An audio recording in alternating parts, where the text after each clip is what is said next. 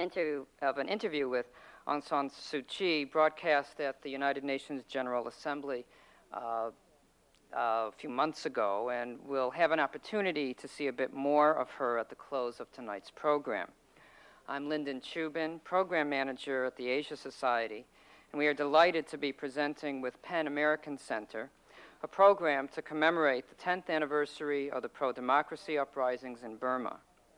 When PEN contacted us in late September about collaborating, we jumped at the opportunity to join them in developing a program which would heighten public awareness of Burma's struggle for free expression through the power of words. We have a very distinguished group of readers tonight who we want to thank for joining us in an event that we hope will further your understanding of the many voices of Burma through their readings of banned and controversial readings, uh, writings of the last decade. And to continue the discussion of these important issues, on Monday evening at the Asia Society, we will host a panel of experts examining the current political situation in Burma, focusing on the spread of AIDS and HIV, as well as the effects of the narcotics trade on the country and its people. So, through both of these programs, uh, in addition to the panel exhibition in the, in the lobby and various brochures, you should begin to get a clearer picture of events in Burma and some of the efforts being made internationally to promote peace, prosperity, and respect for human rights. We want to thank the Open Society Institute's Burma Project for their support and invaluable assistance in planning these programs, uh, in addition to their numerous and important educational projects. And you'll hear from Maureen Aung-Thwin of OSI a little later this evening. And now it's my pleasure to introduce Michael Roberts, Executive Director of PEN American Center, to tell you more about tonight's program. Thank you.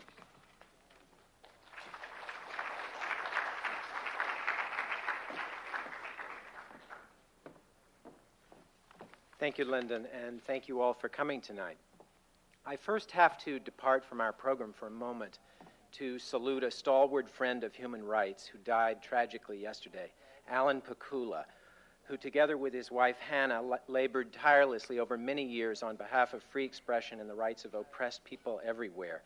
We will dearly miss him, and our deepest sympathies are with Hannah and her family. Let me next thank our friends at the Asia Society for providing this wonderful setting for us tonight, and to Aryeh Neier and Maureen Aung-Thwin from the Open Society Institute uh, Burma Project for the extraordinary and indispensable support uh, that made this program possible. And I particularly want to thank the wonderful cast of writers and artists who will be reading for us tonight. I could say a good deal more about each one, but in the interest of time, I will just refer you to your program. Let me say something about PEN. It's an international membership organization of writers dedicated to the defense of free expression and the advancement of literature. For 77 years, we've worked to call the world's attention to the plight of writers, artists, and others imprisoned or otherwise threatened for their work. We are honored to join the Open Society Institute, the Asia Society, and all of you here tonight to commemorate the mass pro democracy movement that flourished 10 years ago in Burma before the brutal suppression that began in September of 1988. Through poetry, published stories, debates, and interviews, peaceful protests, and nationwide strikes, the people of Burma took to the streets to give a clear message to the authorities. The time had come for dictatorial one party rule to give way to free expression and multi party government. In the crackdown that followed, writers and other intellectuals were targeted, censored, arrested, tortured, and exiled. Some of their stories were told in PEN's anthology, Inked Over, Ripped Out, which is available in the uh, Asia Society bookstore in the lobby. And others are chronicled in the Open Society Institute's exhibition, Voices of 88, which I hope you've had the chance to look through uh, during the reception. We have an extraordinary lineup of writers tonight who will present banned and controversial Burmese writing. Several of the selections are anonymous to protect their authors, who remain vulnerable to reprisals in Burma. Two of tonight's readings, the poem We're Not Dead Yet and the short story Children Who Play in Back Alleys, were written by PEN honorary members, Burmese writers thrown in prison for their courage to speak out through the written word. Described as Burma's most prominent woman journalist, Daw San San Nweh is serving a 10 year prison sentence. The other writer, whom we'll refer to by her pen name, Adaram, was arrested at the age of 28 and is not due for release from prison until 2013. Tonight, as we listen to their banned writing, we reaffirm our commitment to their struggle for freedom. I am honored to present our first reader. Please join me in welcoming Mr. Spalding Gray.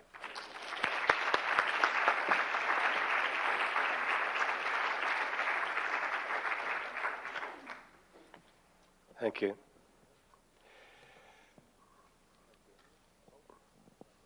It's not too, not too potent, this microphone. Uh, like most of us, juntas prefer good PR to bad PR. The Burmese junta used to be called the SLORC, SLORC or State Law and Order Restoration Council. And last year, um, they renamed themselves SPDC, or State Peace and Development Council, in hopes of a better image. Every day, the state controlled media sing the praises of the mil- military while denouncing its enemies. Here's a sample of the new light of Myanmar from last June. Myanmar today is a sovereign independent nation with legislative, executive, and judicial powers. The State Peace and Development Council is a legitimate government and it has the right to exercise sovereign powers in the public interest. With goodwill, it is building a stable, peaceful, modern, developed nation today, while preventing the country from falling into the hands of the neo colonialists and their stooges, who are axe handles it is effectively and successfully undertaking nation building tasks. Indeed, a law has been promulgated to ins- ensure the success of the National Convention. It is a new law 5 96 promulgated on the 7th of June 1997 entitled, quote, Law Protecting the Peaceful and Systematic Transfer of State Responsibility and the Successful Performance of the Function of the National Convention Against Disturbances in Opposition, close quote. According to Section 3, Chapter 3, of the said law, individuals or organizations are prohibited from disturbing, destroying, obstructing, inciting, delivering speeches, making oral or written statements, and disseminating in order to undermine, belittle, or make people misunderstand the functions being carried out by the National Convention for the emergence of a firm and enduring constitution. According to Section 4 of the law, violators on conviction will be punished with the imprisonment for a minimum of term of five years to a maximum term of 20 years and may also be liable to a fine. It should be pointed out that Suu Kyi is just a guest of Myanmar. Being the wife of the British man, she has no right to stand for election. After winning the Nobel Prize, she and her family have become millionaires. They have a three story building and a limousine. She should not cause destruction to Myanmar to get more prizes in cash from the West. No, she, she disturbs stability and peace in our country. Our Myanmar law, as well as Myanmar public opinion, will no longer tolerate any such traitorous acts.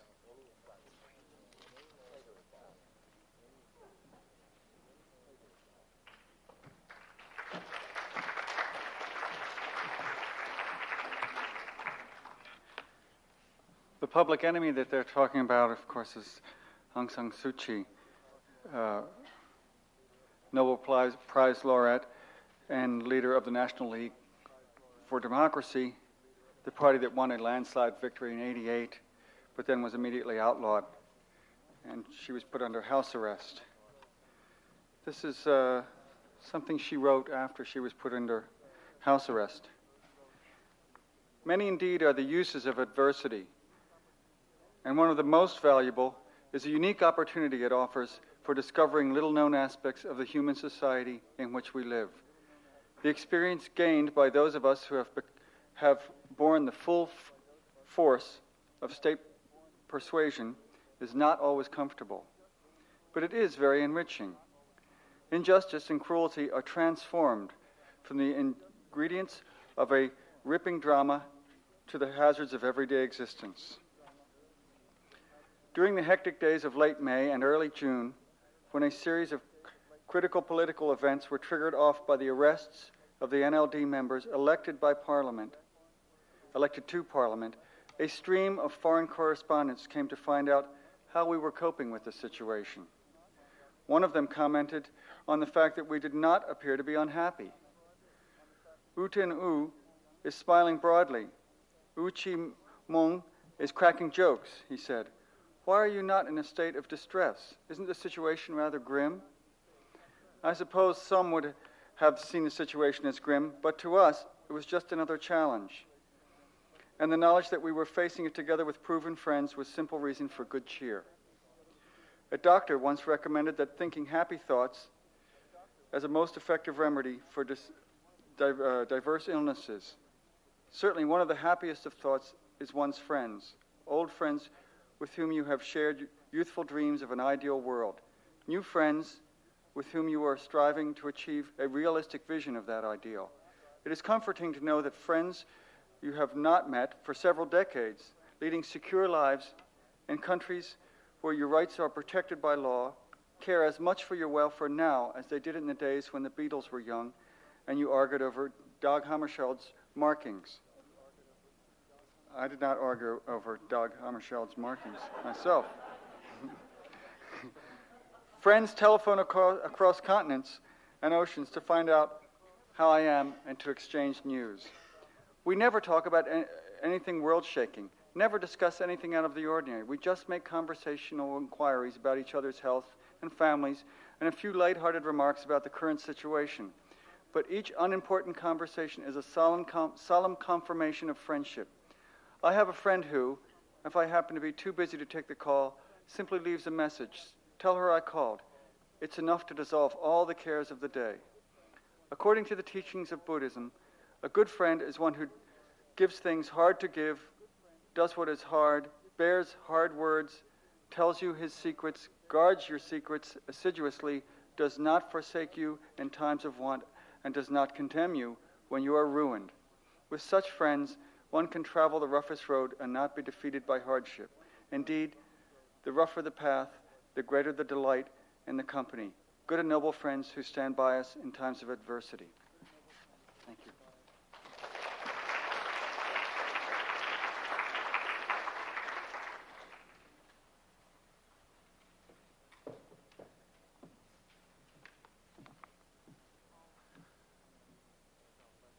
The poem I'm going to read is called Let's Hound Her Out, and it recently ran in both the Burmese and English version of the New Light of Myanmar. No, not right. No good. No can do. Don't give. Don't come. Don't invest. Don't deal. Don't support. Don't accept. Opposition talk. No. Optimism. Holder of eight negates. Miss Trouble is acting to destroy while pretending to love our union. No matter how troubling, will not be intimidated. Citizens unite. Let's hound her out.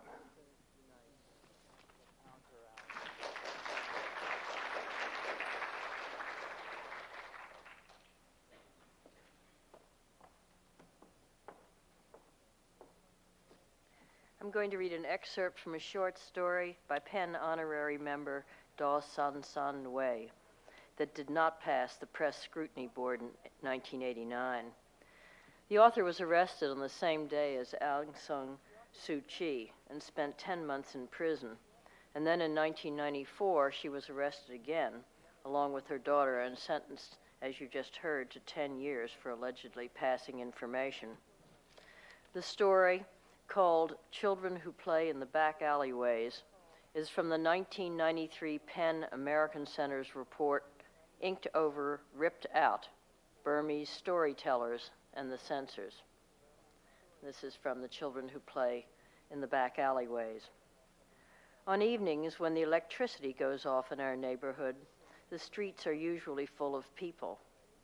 When power cuts occur on moonlit nights, nervous types like myself breathe a little easier. The sound of children's laughter seems louder and more vivacious, and the teenagers strum softly at their guitars, playing not only the latest hits, but also the old familiar tunes that tend to linger sweetly in the air, lifting the heart, yet bringing sad thoughts. The noise of the young children, running here and there, chanting in shrill voices, often disturbs me, though, and I have to shout angrily at them to drive them away. I guess I'm glad the scamps can play so happily, yet at the same time I get a little anxious. The scrub and long grass where they run around playing hide and seek is full of vipers and scorpions, and the spot just behind our row of little houses is a favorite with the mongooses. The children of our neighborhood are quite familiar with mongooses, but all the same, it could be nasty if they stepped on one in the dark. Even though mongooses don't usually attack people, they will react violently to being touched, biting back if they're hurt. They say mongoose bites are hard to heal. Only last year, a child who had been bitten by one died before reaching the hospital. And children have such short memories, don't they? They are heedless and quickly forget things that have happened to them. They haven't yet learned to feel fear.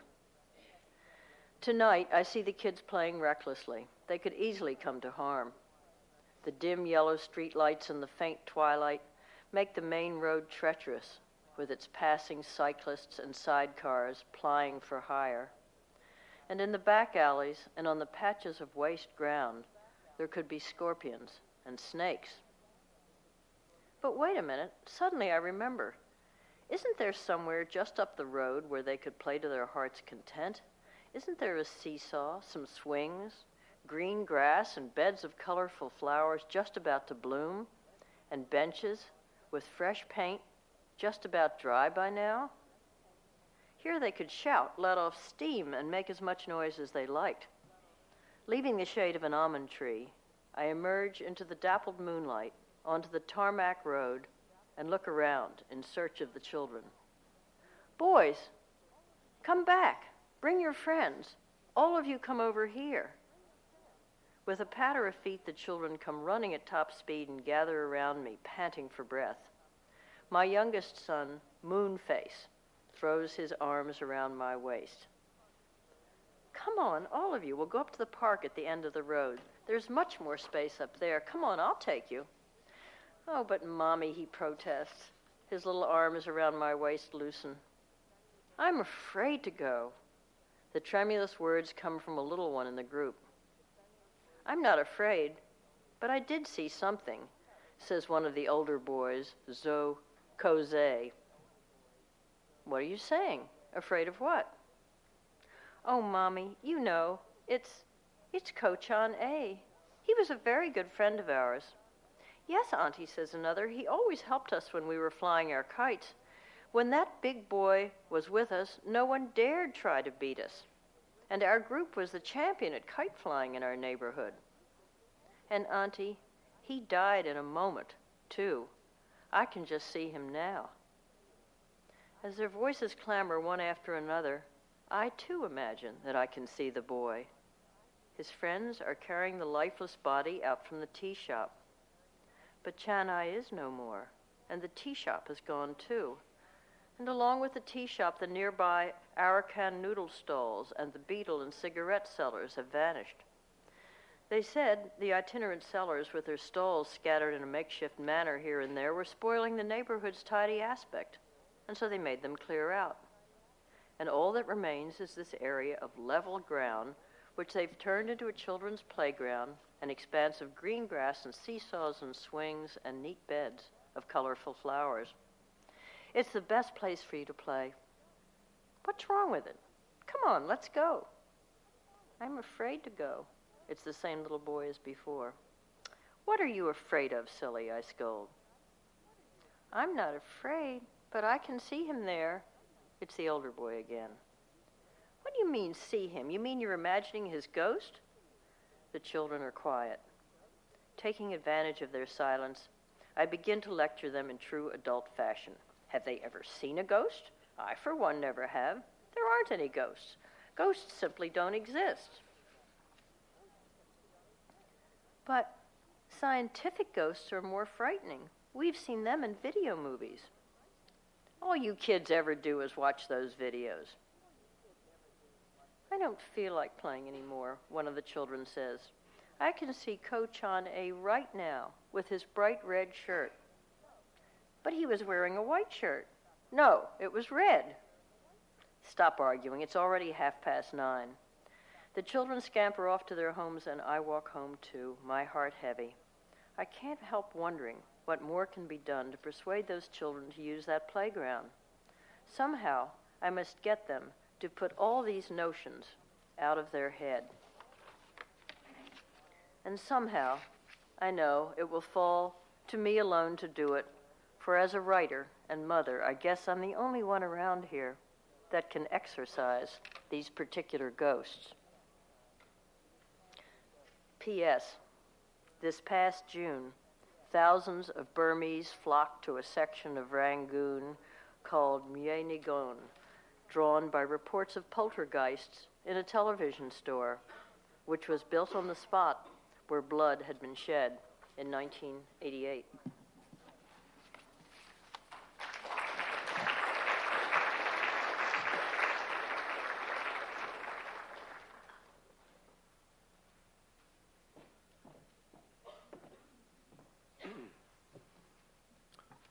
Some Burmese escaped the uh, brutal crushing of the 1988 demonstrations. Here's the testimony of a student who was caught while he tried to escape the country that summer and who eventually made it to the border. He now lives in India. I feel it is my duty to speak, lest the world forget, for all those who can no longer speak. On the night of 18 September 1988, the Army seized all power in Burma. Tonight, I thought, is the last night for happiness. The next day, the streets of Rangoon were thronged. Over a loudspeaker, the new rulers repeated their message Hidden enemies will be wiped out. The massacre of students began. Thousands were mowed down. Some of the student leaders were beheaded. On a moonless night, I escaped from my home and fled for my life. For several days, I walked westward. Beside the road lay corpses, students and demonstrators. But now I hardly notice them. I do not know how many miles I walked. My feet had taken control over my body. I walked and walked. Near the Burma India border, three SLORC army men spotted me. They led me through the woods. My arms drew numb from the tight cords they placed around my elbows. We came to a stop at a collection of buildings in a clearing. They made me wait. After an hour, a prison guard led me to a large grove of mango trees. I saw many other prisoners, each tied to the base of a trunk. They loosened the rope around my elbows, but tied a longer rope around my wrists, then around the trunk. I sat with my back to the mango tree and began to pray. Something crawled on my neck. It bit me red ants. They crawled on my shoulders, my scalp, my chest. The more I tried to crush them, the more they swarmed over me. The af- afternoon sun sunk, sank beneath below the branches. Then a brutal, burly man walked up to me. Were you a student leader? he asked. No, I said, a taxi driver. No, he roared, you're lying. He called for someone else. They pushed me over on my side. While the second man held my neck down in the dirt, the burly one put my hand on top of the mango tree root and stepped on my wrist. Shall we cut off his toe? the second man said. I remember little after that. A late afternoon, a sunset. It was a long, long night. A few weeks later, they came for me again. I was brought before the King of Death, who wore a green cap and rubber sandals. We know who you are, said the King of Death gently. You are one of the student leaders. Make it easier on yourself. Tell us the truth. I was just a taxi driver, I said. A kick came to my ribs. I was dragged away by the legs. Later, the guards led a group of us into a field where we saw a double line of wooden structures with cross pieces. Prisoners were tied to the crosses, the weight of their bodies sagging against the ropes. I fought and shouted. Just shoot, I said. Get it over with. After six days and nights with no food or water, they untied the ropes and let me down. Are you a student leader? A faraway voice asked. I tried to form words, but my lips wouldn't work. Finally, I whispered, No, just shoot. I'm happy to die now. Just shoot me.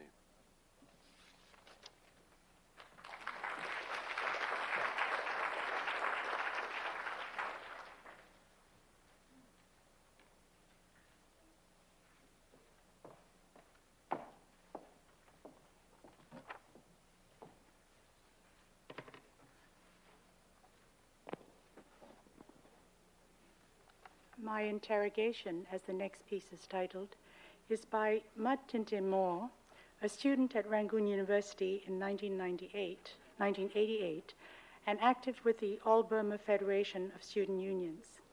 She was arrested in 1990, detained for a month in an interrogation center, and sentenced to three years under the 1950 Emergency Provision Act.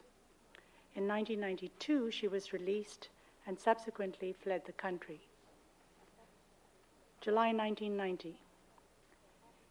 It was 10 o'clock at night when officers from the Military Intelligence Service, MIS, Special Branch, and Township Police arrived at my home, searched the house, and confiscated a number of documents. They then arrested me for distributing anti SLORC pamphlets in Bassein, the city in which I was living at the time. One evening, a week after my arrest, I was ordered to gather my possessions.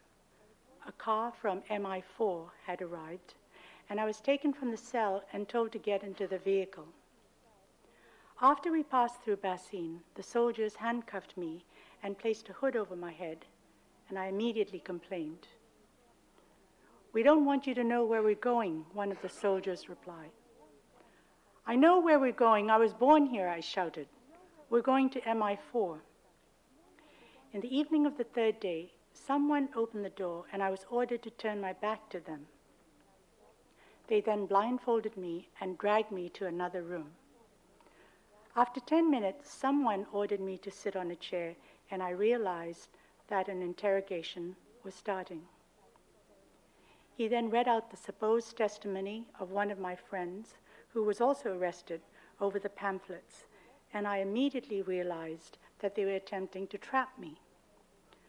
After the MIS interrogated me for six hours, a soldier took me back to my dark cell.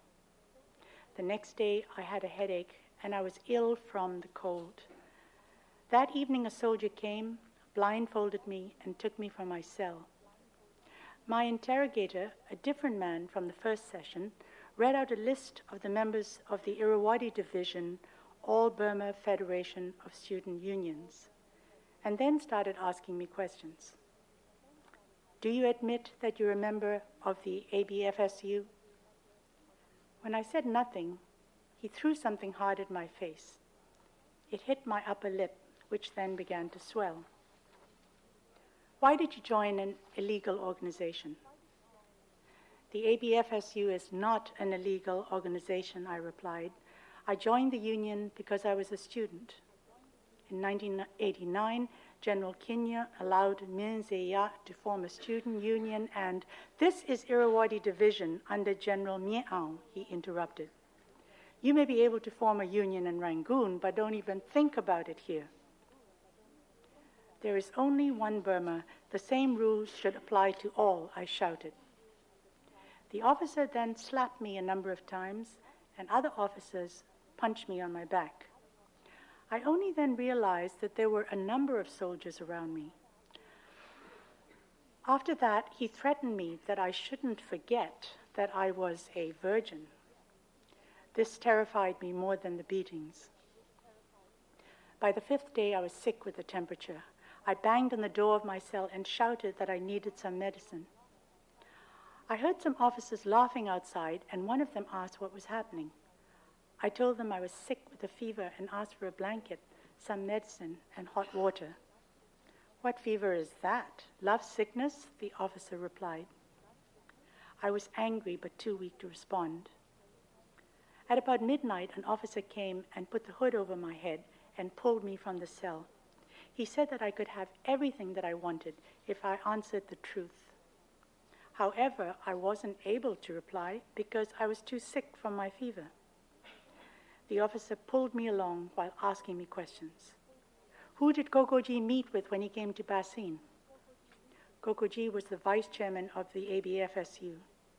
I can't remember, I replied. I'm dizzy and I have a high fever. He then ordered me to sit on the floor and lean against the wall. I heard him tell someone to bring a cup of coffee. He continued to ask me questions, but I can't remember them or what I answered. After taking the medicine, I thought I felt better.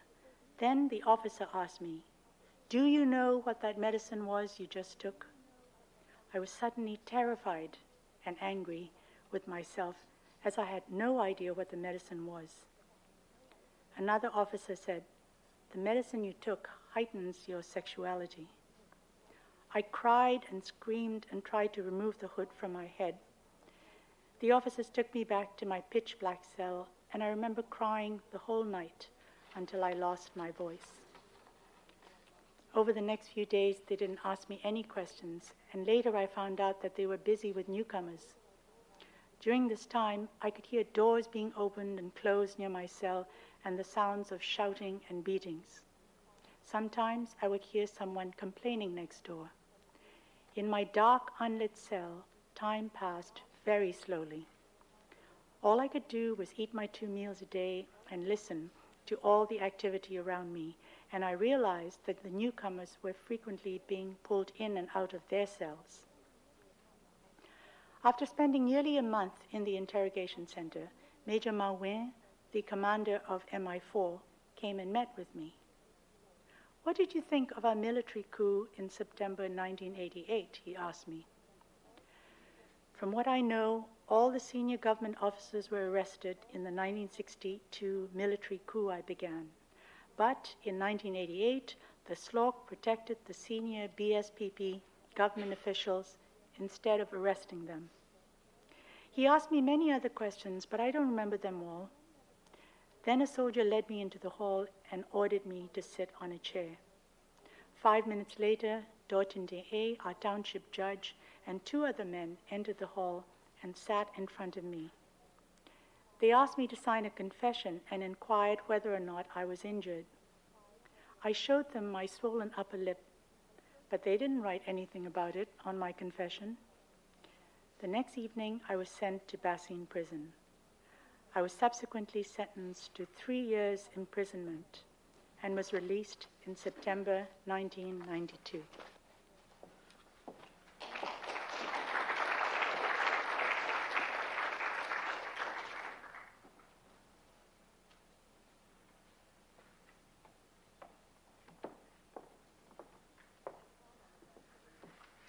The poem I'm about to read, We Challenge You, was written in defiance by an 18 year old student who had been raped by the Burmese security forces in March 1988. The poem was published in one of the newspapers and newsletters that flourished uncensored for a few weeks during the Rangoon spring of 1988. It is featured in the exhibit Voices of 88. We challenge you. There I am, a virgin, pretty, a student at the university, fair and full of youth, with nothing artificial on my body, all natural curves. My age, counted on tender leaves of Thabai at the time of the 88 uprising, a shapely 18. Here at our university, what is there to fear? I'll fight, fight, and be unafraid, with no thought of surrender. Let's form a student union. It was in March 1988. One night in one of our fascist state prisons, I was robbed of my virginity, unable to defend myself. I was pinioned, powerless to move or struggle. I couldn't. I couldn't. It was like drowning in shallow water. My lips were kissed by those fascists. My breasts were in their mouths. And inside me, those fascists, I was raped by a fascist security force, possessed alive by some evil nat inside, as the guns of the moment, with endless lust, tore away my virginity. One, two, three, four, and more. I all but died. Nevertheless, I did not die, nor did I cry, though my womb had been defiled. I still love our resistance movement and love democracy. So, hey, you fascist government, for gnawing away at my flesh and blood. I can never, never forgive you. Never, never till the end of time. And hey, successors of that government, you lackeys, you security force dogs, come on if you've got the guts. Come with your guns out down the path of bloodshed. There's a young woman here who's working for peace, a Burmese flower that has been ravished. You government lot, I'll fight to bring you down. We'll never be brought to our knees. We'll never surrender.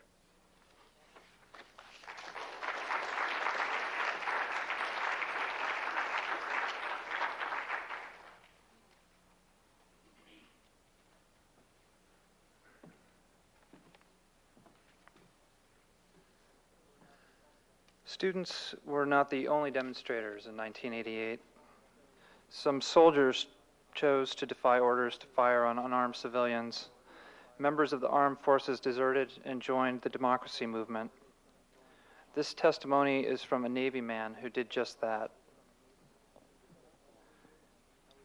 In 1988, I was in the Navy and lived in Rangoon. One day in September, about 10 days before the military seized power, some men in my unit got in contact with the student activists for the first time. We started to make lists of those who wanted to support them. Then four leading seamen, myself included, led about 80 people from the naval unit to the students' central demonstration camp at Rangoon General Hospital. We deserted at 4 in the morning. The next day, we took part in a remarkable demonstration with representatives of all the armed forces Army, Navy, Air Force, alongside students and civilians and ordinary people. We deserters were overjoyed every time we met fellow deserters on the street. On the next day, a leading Navy officer brought a letter ordering us to return to the unit, but I continued with my activities. Myself and a guy from the Navy Engineering Unit tried to meet with some of the troop commanders from the number 33 Light Infantry Division to urge them not to shoot at the demonstrators. They promised us they would not shoot. Then the military took power, and the arrests and shootings began. I packed my belongings and I destroyed my diary, personal letters, and ID card along the way. I left for the Thai Burma border, where I joined the Democratic Alliance of Burma. I was shocked when out on the border I read the Amnesty International reports about the treatment meted out to the ethnic groups by the Burmese army. I began translating the reports into the Burmese language. Three years later, I was accepted for resettlement in Canada. In October 1994, I got my first job in Canada as a sales clerk at a convenience store. All I was familiar with was arms and ammunition, but now I learned about concessionaries, chocolate bars, and grocery items. I work at nights and go to college by day. I'm in the third year of a course on business information systems. By the year 2000, I hope to have learned something useful for my country.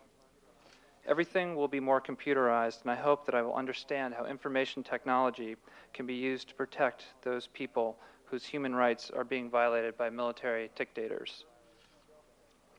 Burma needs rebuilding. Its unknown civil war is more than a half century long and still going on. Burma is a land of fear, a land of killing, forced labor, human rights violations, sexual abuse. It is a land of lies. I'm looking for the day when Burma will be free, when the hatred, racism, and human rights violations cease. I'm hoping that the year 2000 will bring not just new technologies to Burma, but also prosperity, reconciliation, democracy, and peace.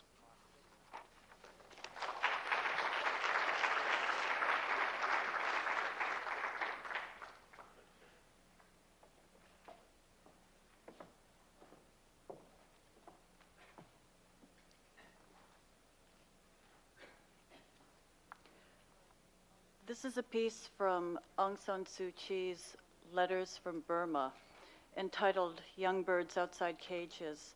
Um, a few years ago, my husband and I had the opportunity with a friend to have an evening at Suu Kyi's home.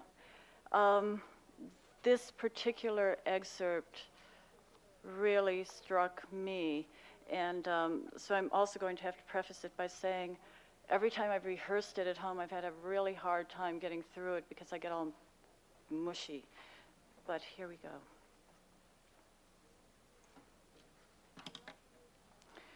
Throughout the years of my house arrest, my family was living in a free society, and I could rest assured that they were economically secure and safe from any kind of persecution. The vast majority of my colleagues who were imprisoned did not have the comfort of such an assurance. They knew well that their families were in an extremely vulnerable position, in constant danger of interrogation, house searches, general harassment, and interference with their means of livelihood. For those prisoners with young children, it was particularly difficult. In Burma, those who are held to endanger state security can be arrested under a section of the law that allows detention for a maximum period of three years. And prisoners who have not been tried are not entitled to visits from their families. A number of political prisoners who were put in jail for their part in the democracy movement were kept there without trial for more than two years. For this time, they did not see their families at all. Only after they were tried and sentenced were they allowed family visits. These visits, permitted once a fortnight, lasted a mere 15 minutes. Two years is a long time in the life of a child. It is long enough for a baby to forget a parent who has vanished from sight. It is long enough for boys and girls to grow up into young adolescents. It is long enough to turn a carefree youngster into a troubled human being. Fifteen minutes a fortnight is not enough to reverse the effects on a child of the sudden absence of one of the two people to whom it has habitually looked for protection and guidance, nor is it enough to bridge the gap created by a long separation.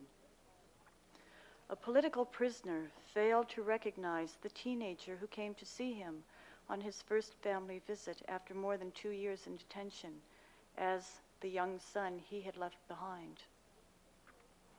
It was a situation that was familiar to me. When I saw my younger son for the first time after a separation of two years and seven months, he had changed from a round faced, not quite 12 year old into a rather stylish, cool teenager. If I had met him in the street, I would have not known him for my little son. Political prisoners have to speak to their families through a double barrier of iron grating and wire netting so that no physical contact is possible. The children of one political prisoner would make small holes in the netting and push their fingers through to touch their father. When the holes got visibly large, the jail authorities had them patched over with thin sheets of tin.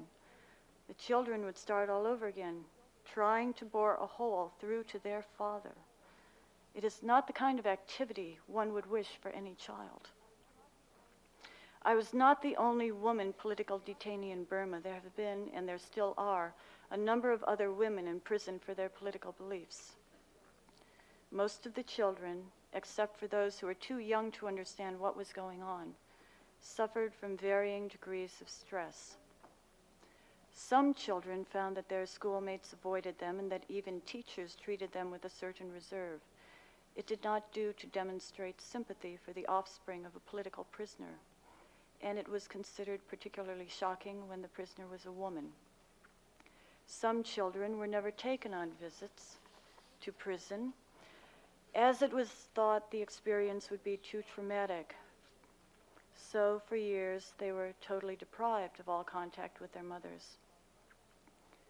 Some children who needed to be reassured that their mothers still existed would be taken on a visit to the prison only to be deeply disturbed by the sight of their mothers looking wan and strange in their white prison garb. When the parents are released from prison, it is still not the end of the story. The children suffer from a gnawing anxiety that their mothers or fathers once again might be taken away and placed out of their reach behind barriers of brick and iron. They have known what it is like to be young birds fluttering helplessly outside the cages that shut their parents away from them. They know that there will be no security for their families as long as freedom of thought and freedom of political action are not guaranteed by the rule of the land.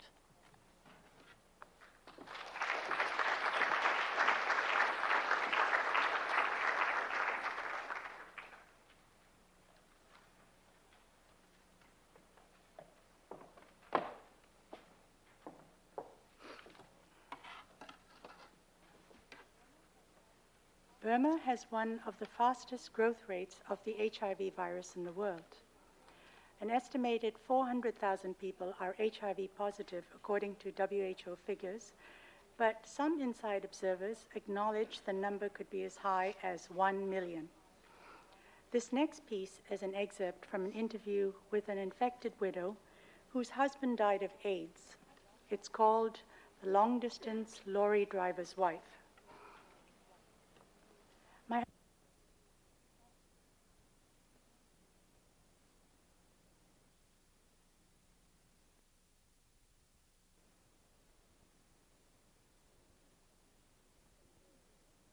Than a year ago. We didn't know what was wrong with him. We thought it was just an. He kept on having fevers, which took a long time to go down. We thought it was malaria. The doctor tried treating him for that, then for pneumonia. Then my husband suddenly lost a lot of weight, and it seemed as if all his energy had gone. He had to stop driving his lorry. Then sores appeared all over his body and went away again. We thought it was just ringworm. It was when he began to get big herpes like blisters that our doctor told him to go to Rangoon to have a blood test to see if he had AIDS.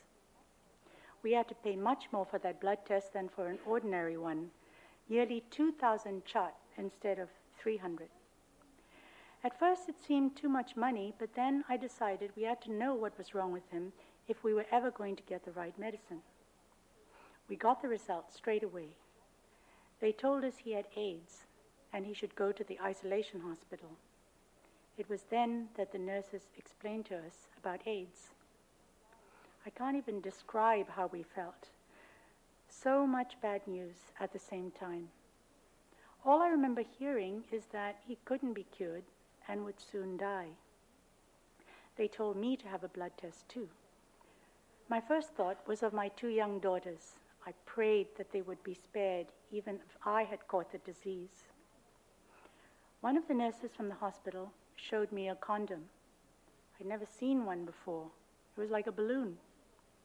When they told me what it was for, I didn't dare look at it again.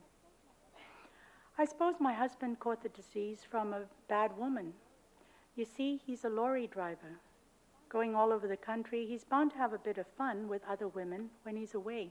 I know that. My husband said he wanted to look to be looked after at home. So we came back and bought the necessary medicines. Our local doctor gave him some injections. No, the doctor didn't use fresh needles. I saw him sterilizing needles and using them again. And I can't say I blame him.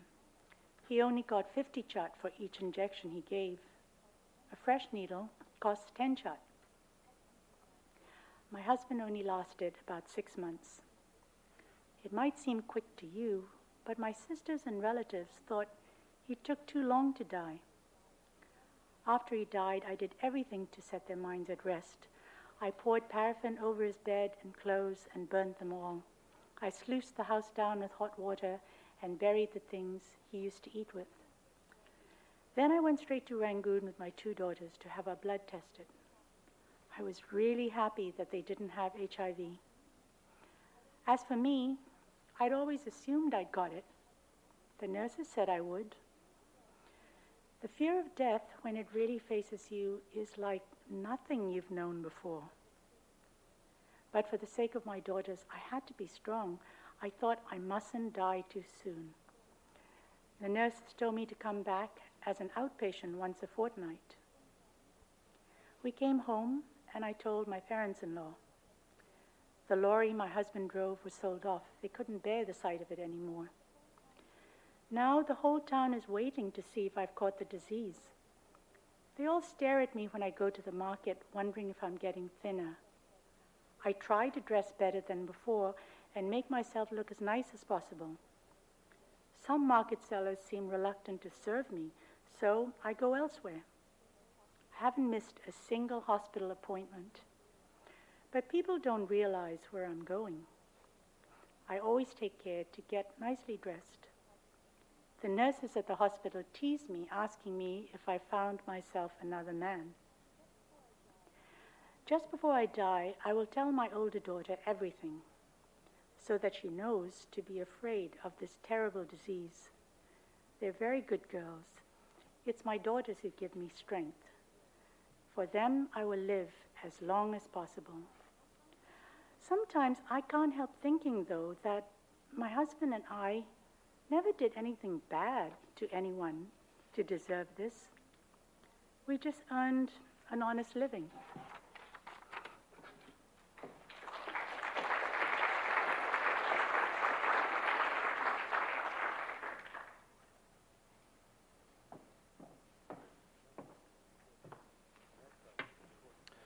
Next item is a short poem written in 1988 by a writer and honorary PEN member whom we shall call Ataram, who is currently serving 20 years in jail for challenging one of the myriad laws controlling the rights of Burmese citizens to freely associate, travel, speak, and publish. We're not dead yet, and we still are not satisfied. This order has the authority of law. This martial law is military law. This is a court without prosecution, witnesses, advocates, pleas, or rulings. No need to consult the law book or frame an argument. Just call us seekers of true justice, not Burman, Shan, Kachin, or Kaya, regardless of our nationality. One shout of Doaye adds up to at least three years behind bars. The distribution of three lines of poetry makes a 20 year sentence in this place they now call Myanmar.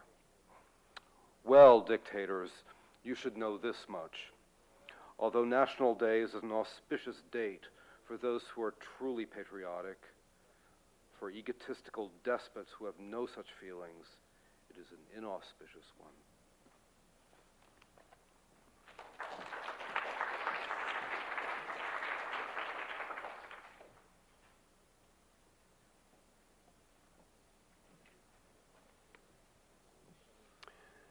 In case every, uh, everyone's thoroughly depressed by now, we have something to perk you up. Another editorial comment in the New Light of Myanmar from June 1996 against who else? Daw Aung San Suu Kyi. Just in case the uh, rhetoric is difficult to follow, the ogress is Daw Aung San Suu Kyi, and the country of ogres refers to the United States.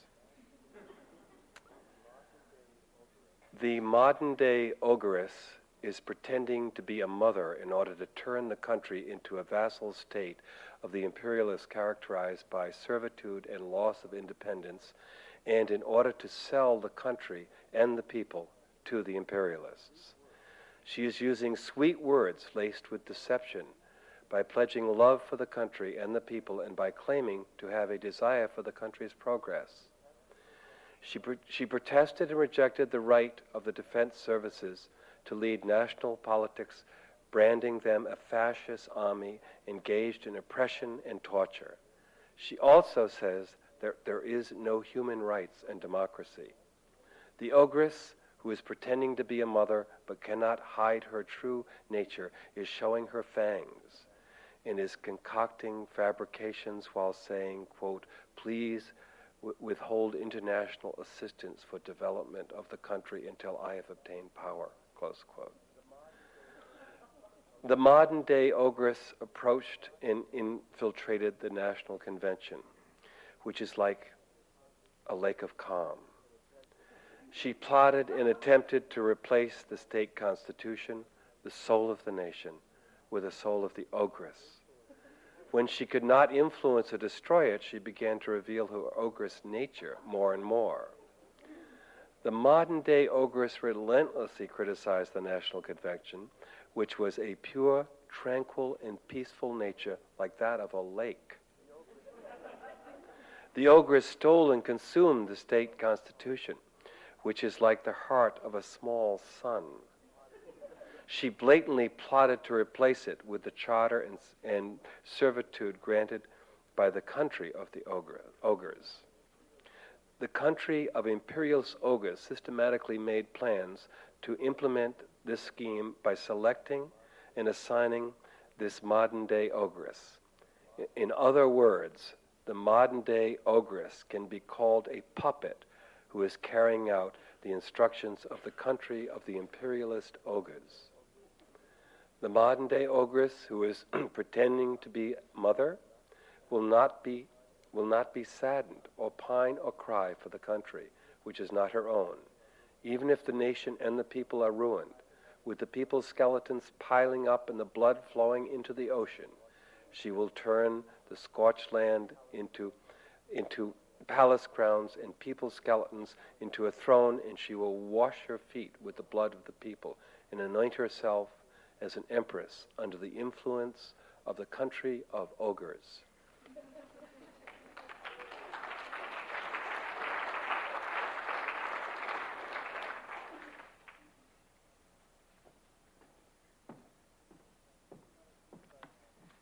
There's another piece by uh, Aung San Suu Kyi from her, her book Letters from Burma.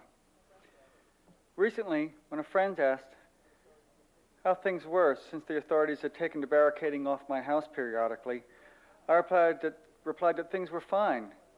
I was simply carrying on with my normal life. At this, she burst out laughing. Yours is not a normal life. In fact, it's a very abnormal life, and I could not help but laugh too. I suppose the kind of life I lead must seem very strange to some, but there, it is a life of which I've become accustomed and is really no stranger than a lot of things that go on in Burma today. Sometimes, as we walk around the garden while the road outside lies quiet, my colleagues and I agree that we were, if we were to write about our experiences in the form of a novel, it would be criticized as too far fetched a story, a botched Orwellian tale. No doubt, there are other countries in the world where you would find the equivalent of the huge billboards brazenly entitled People's Desire reading Oppose those relying on external elements, acting as stooges, holding negative views. Oppose foreign nations, interfering in the internal affairs of the state. Crush all internal and external destructive elements as the common enemy. But I doubt that in other countries you would find just around the corner from such an advertising xenophobic proclamation a gigantic baby doll welcoming tourists to visit Myanmar year Bizarre is the word that springs to mind. Fascist Disneyland. One frequent visitor to Burma, Burma commented, There is so much that is beautiful and so much that is wrong in my country. In the evenings, when I look out to the lake from my garden, I can see the tattered beauty of the, there's a flower that I'm not, casuarinas. the tropical lushness of the coconut palms, the untidy exotic banana plants, and the harshness of the barbed wire across the edge of the shore. And across the still waters, festooned with clumps of water hyacinths, is the mass of a new hotel built with a profit rather than elegance. As the sun begins to go down and the sky lights up in orange hues, the Burmese refer to this hour as the time of blazing clouds and also as the time when the ugly turns beautiful. How simple it would be if a mere turn of light could make everything that was ugly beautiful. How wonderful it would be if the twilight were a time when we could all lay down our cares of the day and look forward to a tranquil night of well earned rest. But in fascist Disneyland, that velvet night is too often a time deprived of light in more ways than one. The more real darkness of night in fascist Disneyland is that so many political arrests are made during the hours when all decent people should be resting and allowing others to rest. Visitors to my country often speak of the friendliness, the hospitality, and the sense of humor of the Burmese. Then they ask, how is it possible that such a brutal, humorless, authoritarian regime could have emerged from such a people? Burma is indeed one of those lands of charm and cruelty. I have found more warmth, more love, more courage, and more caring concern among my people as we hope together, suffer together, and struggle together than anywhere else in the world. But those who exude hate and vindictiveness and rave about crushing us are also Burmese, our own people. How many can be said to be living, leading normal lives in a country where there are such deep divisions of heart and mind, where there is neither freedom nor security, where we ask for democracy. All we are asking is that our people should be allowed to live tranquil, tranquilly under the rule of law, protected by institutions which will guarantee our rights, the rights that will enable us to maintain our human dignity, to heal long festering wounds, and to allow love and courage to flourish. Is that such a very unreasonable demand?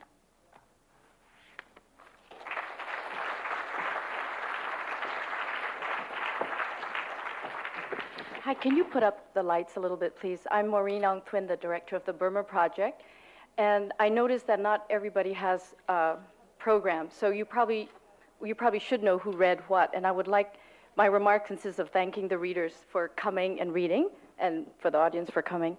Um, could you just stand up and face the audience so we can thank you properly? David Byrne, Spalding Gray, Wendy Loyong, Adele Lutz, Michael Perdiniti, Luke San, and I'm afraid Rose had to leave early.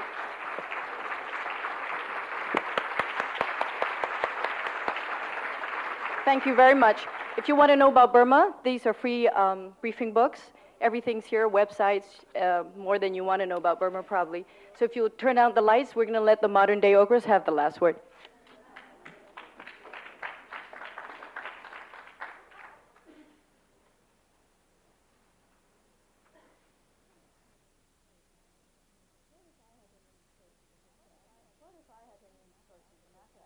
Well, if I had any choice in the matter, I'd like democracy tomorrow because our people are suffering so much. The longer this regime continues in its policies, the more we suffer.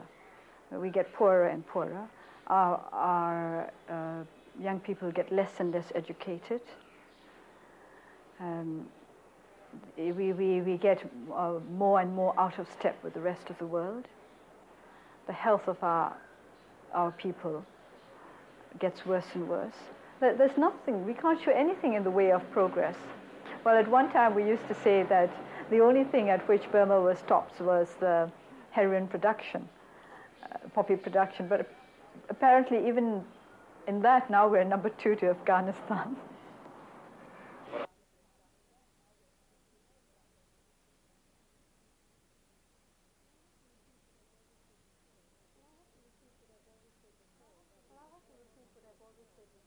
Well, I'll have to repeat what I've always said before, that they should work in concert. Uh, eh, they should coordinate to implement the terms of the General Assembly resolution on Burma. The General Assembly resolution on Burma is, eh, eh, is very complete, but it needs to be implemented. that the terms of the resolution need to be in, implemented. The, it calls for dialogue, it calls for the right of the um, people to participate freely in the political process, it calls for the release of political prisoners. It has everything necessary to start a genuine democratic process in Burma. But the terms need to be implemented. I think they should not be just made to remain on paper. And that's what the international community should be doing. And so within that context,